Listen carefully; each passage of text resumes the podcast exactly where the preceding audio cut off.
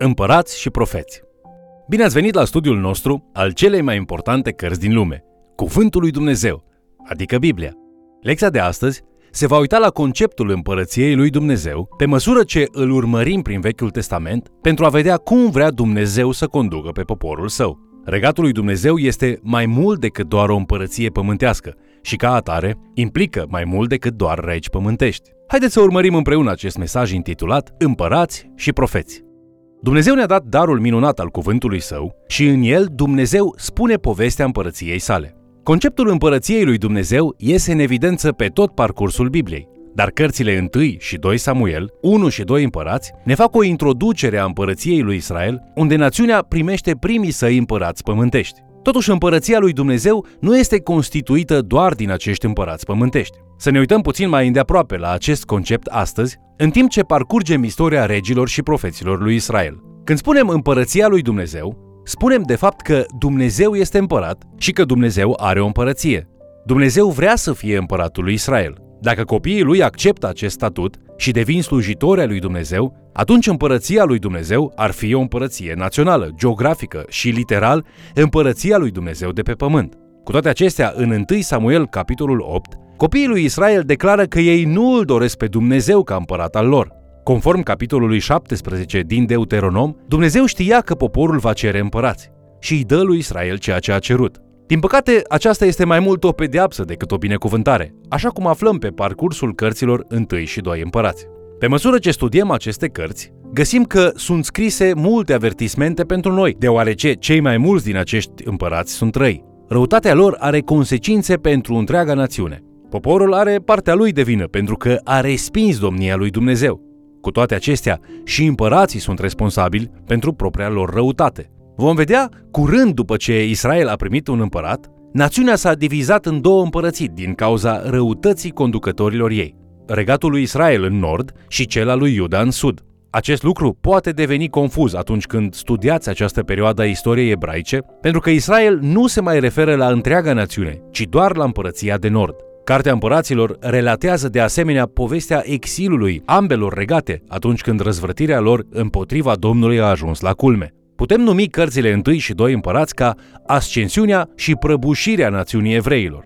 După ce împărăția este divizată, toți împărații din nord sunt trei, în timp ce regatul de sud al lui Iuda are și împărați buni și împărați răi. Deși niciunul dintre împărații cei buni nu a fost la nivelul lui David, Ezechia, Iosafat și Iosia se numără printre cei mai buni împărați din istoria națiunii. În 2 împărați, capitolul 17, în anul 722 înainte de Hristos, vedem Marele Imperiu Asirian luând împărăția de nord al lui Israel în captivitate. Asirenii au luat mare parte din cele 10 triburi ale lui Israel și au relocat în diferite părți ale Asiriei. Ei nu s-au mai întors niciodată să se reformeze într-o națiune. În 2 împărați, capitolul 25, în anul 586 înainte de Hristos, citim despre captivitatea împărăției de sud a lui Iuda la mâna marelui împărat al Babilonului, Nebucadnețar sau Nabucodonosor. Prinșii de război care nu sunt omorâți sunt relocați din Babilon după căderea Ierusalimului. Totuși, 70 de ani mai târziu, Cirus cel Mare, împăratul perșilor, cucerește Babilonul și este mișcat de atotputernicul Dumnezeu să decreteze că oricare dintre captivii evrei care trăiesc în țările pe care le-a cucerit este liber să se întoarcă în țara lui Israel și să o reconstruiască.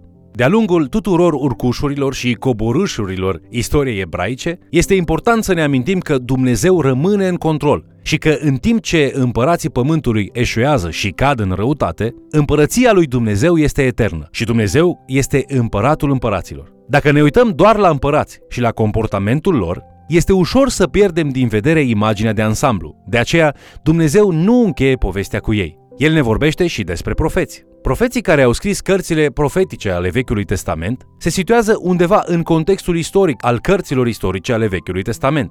Dar cine sunt profeții? Profeții sunt oamenii care vorbesc din partea lui Dumnezeu. Moise, potrivit numeri capitolul 12, a fost un profet foarte puternic, ceea ce unii au numit un profet teocratic. Acesta este tipul de profet făgăduit să se ridice pentru a conduce Israelul în Deuteronom capitolul 18, o prefigurare a lui Mesia care vine. Există trei aspecte demne de luat în considerare la lucrarea acestui profet. El este un executor al legământului care menține națiunea răspunzătoare de obligațiile legământului lor față de Domnul. Ca atare, el oferă o interpretare inspirată a trecutului lui Israel în scrierea Sfintelor Scripturi, astfel încât oamenii să știe de unde se trag și care este misiunea lor. El privește și spre viitor și dezvăluie oamenilor locul spre care Dumnezeu îi conduce. Aceasta este funcția sa profetică. Nu în ultimul rând, totuși, cea mai mare parte a lucrării sale este aceea de a chema poporul și liderii lor să fie ceea ce Dumnezeu îi cheamă să fie și acțiunile lor din prezent să fie cele ale unui popor deosebit, intrat în legământ cu Dumnezeu. În cele din urmă, rolul profetului este de a transmite oamenilor cuvântul lui Dumnezeu. În 1 Împărați, capitolul 22, Ambii împărați de nord și de sud se reunesc pentru o întâlnire. Împăratul din nord este Ahab, un împărat corupt și rău. Iosafat, împăratul lui Iuda, este în mare parte un împărat drept.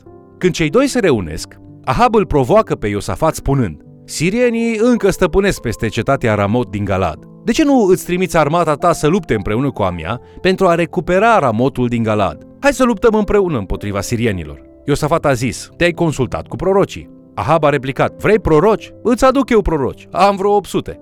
Prorocii lui Ahab și ai Izabelei nu sunt proroci duhovnicești. Ei doar raportează ceea ce Ahab ar dori să audă. Prorocii falși ai lui Ahab spun în versetul 12 Suete la Ramot din Galad, căci vei izbândi și Domnul îi va da în mâinile împăratului. Unul dintre acești proroci vocali pe nume Ezedechea și-a pus coarne de fier pe cap și făcea spectacol imitând un taur. El striga și zicea, așa vorbește Domnul, cu coarnele acestea vei bate pe sirieni până îi vei nimici. Întâi împărați, capitolul 22, cu versetul 11. Iosafat îl cheamă deoparte pe Ahab și îi spune, nu ai vreun proroc adevărat în Israel? Iosafat nu avea încredere în Zedechea. Ahab a răspuns, mai este un om prin care am putea să întrebăm pe Domnul, dar îl urăsc, căci nu-mi prorocește nimic bun, nu prorocește decât rău. Iosafat îi cere lui Ahab să îl aducă. Numele acestui proroc este Mica. Când solul împăratului Ahab se întoarce la palat împreună cu Mica, el îi spune lui Mica că din moment ce toți ceilalți proroci au prorocit victoria, Mica trebuie să meargă și el pe aceeași linie și să spună același lucru. Mica îi dă un răspuns tipic unui proroc adevărat. El îi spune în versetul 14, Viu este Domnul, că voi vesti ce îmi va spune Domnul. Acesta este un proroc care cu adevărat vorbește de la Dumnezeu, indiferent de consecințe. Când Mica este adus în fața celor doi împărați la palatul lui Ahab, Ahab îi spune, deci uh, ce spui Mica? Să mergem să luptăm cu sirienii. Mica îi răspunde cu repeziciune, suite căci vei izbândi și Domnul îi va da în mâinile împăratului. Și împăratul i-a zis, de câte ori trebuie să te pun să jur că nu-mi vei spune decât adevărul în numele Domnului? Mica a răspuns, văd tot Israelul risipit pe munți, ca niște oi care n-au păstor. Și Domnul zice, oamenii aceștia n-au stăpân, să se întoarcă fiecare acasă în pace. 1 Împărați, capitolul 22, versetele 16 și 17. Mica nu este de acord cu falși profeți, dar Ahab și Iosafat decid să conducă atacul împotriva sirienilor indiferent. Când Mica va revela ulterior ceea ce Dumnezeu i-a spus, el spune cum a văzut camera tronului lui Dumnezeu, unde Dumnezeu căuta pe cineva să meargă și să-l atragă pe Ahab în luptă pentru a-l ucide. Un duh a spus că va veni ca un duh de minciună în gura profeților mincinoși și a fost trimis să o facă. Ahab a dat ordin. Luați-l pe Mica, puneți pe omul acesta în închisoare și hrăniți-l cu pâinea și cu apa întristării până când mă voi întoarce în pace. Mica, știind că Ahab nu se va mai întoarce, a zis, Dacă te vei întoarce în pace, Domnul n-a vorbit prin mine. În groaza bătăliei, profeția lui Mica se împlinește exact. Armatele lui Ahab și Iosafat sunt împrăștiate pe deal. Un soldat sirian a tras o săgeată la întâmplare și l-a lovit pe regele Ahab, deși era deghizat. Ahab se întoarce către cel care îi purta armele și îi spune Întoarce și scoate-mă din câmpul de bătălie, căci sunt greu rănit. Împăratul moare și armatele sunt nimicite. Ca profeta lui Dumnezeu, Mica spune adevărul de la Dumnezeu indiferent de consecință. Ilie este un alt mare profet. În 1 Împărați, capitolul 18, Ilie este atât de dezgustat de acei profeți răi ai lui Ahab, încât îi provoacă pe toți la un tip de duel numit concursul altarului. Ilie cheamă tot poporul lui Dumnezeu și pe toți falși profeța lui Ahab și a Izabelei până la vârful muntelui Carmel. Ilie îi provoacă pe profeții lui Baal în fața întregului popor al lui Dumnezeu să ni se dea doi junci. Ei să-și aleagă un jung pe care să-l taie în bucăți și să-l pună pe lemne fără să pună foc. Și eu voi pregăti celălalt jung și îl voi pune pe lemne fără să pun foc. Apoi voi să chemați numele Dumnezeului vostru și eu voi chema numele Domnului. Dumnezeul care va răspunde prin foc, acela să fie adevăratul Dumnezeu. 1 Împărați, capitolul 18, versetele 23 și 24. Profeții lui Bal și-au construit un altar și au pus jertfa pe el. Apoi au început să se roage. Se rugau cu înflăcărare, se tăiau și se biciuiau și făceau tot felul de lucruri pentru a atrage atenția lui Bal. Ilie stătea liniștit, urmărind manifestarea lor până la amiază. La amiază, Ilie și-a bătut joc de ei și a zis, striga stare, fiindcă este Dumnezeu. Se gândește la ceva sau are treabă sau este în călătorie sau poate că doarme și se va trezi. Întâi împărați, capitolul 18, cu versetul 27. Ei au continuat să se roage și mai frenetic, până seară. Apoi, în final, au renunțat. Apoi, Ilie a săpat un șanț în jurul altarului. A turnat câteva butoaie de apă peste jertfă până când șanțul din jurul altarului s-a umplut de apă. Apoi Ilie s-a rugat zicând, Doamne, Dumnezeul lui Avram, Isaac și Israel, fă să se știe astăzi că Tu ești Dumnezeu în Israel, că eu sunt slujitorul Tău și că toate aceste lucruri le-am făcut după porunca Ta. Ascultă-mă, Doamne, ascultă-mă pentru ca să cunoască poporul acesta că Tu, Doamne, ești adevăratul Dumnezeu și să le întorci astfel inima spre bine. Atunci a căzut foc de la Domnul și a mistuit arderea de tot, lemnele, pietrele și pământul și a subt și apa care era în șanț. Când a văzut tot poporul lucrul acesta, au căzut cu fața la pământ și au zis, Domnul este adevăratul Dumnezeu! Domnul este adevăratul Dumnezeu! Întâi împărați, capitolul 18, versetul 39. A fost o trezire puternică și poporul lui Dumnezeu i-a ucis pe toți profeții falși. Profeții falși sunt în principal profeții Izabelei. În ziua de după ce toți profeții ei au fost uciși, Izabela îi trimite un mesaj lui Ilie spunând să mă pedepsească zeii cu toată asprimea lor, dacă mâine la ceasul acesta nu voi face cu viața ta ce ai făcut tu cu viața fiecăruia dintre ei. Când Ilie a auzit mesajul, a fugit în pustie și a așezut extenuat sub un pom, rugându-se să moară. Imaginează-ți asta! În capitolul 18, Ilie a obținut o mare victorie. Totuși, în capitolul 19 îl găsim pe Ilie sub un ienupăr, rugându-se ca el să moară.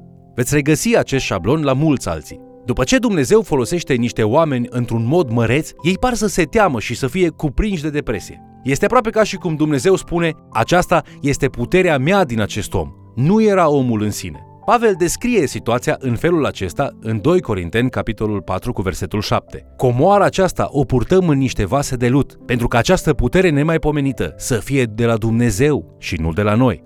De ce așează Dumnezeu măreața sa comoară în aceste vase crăpate de lut?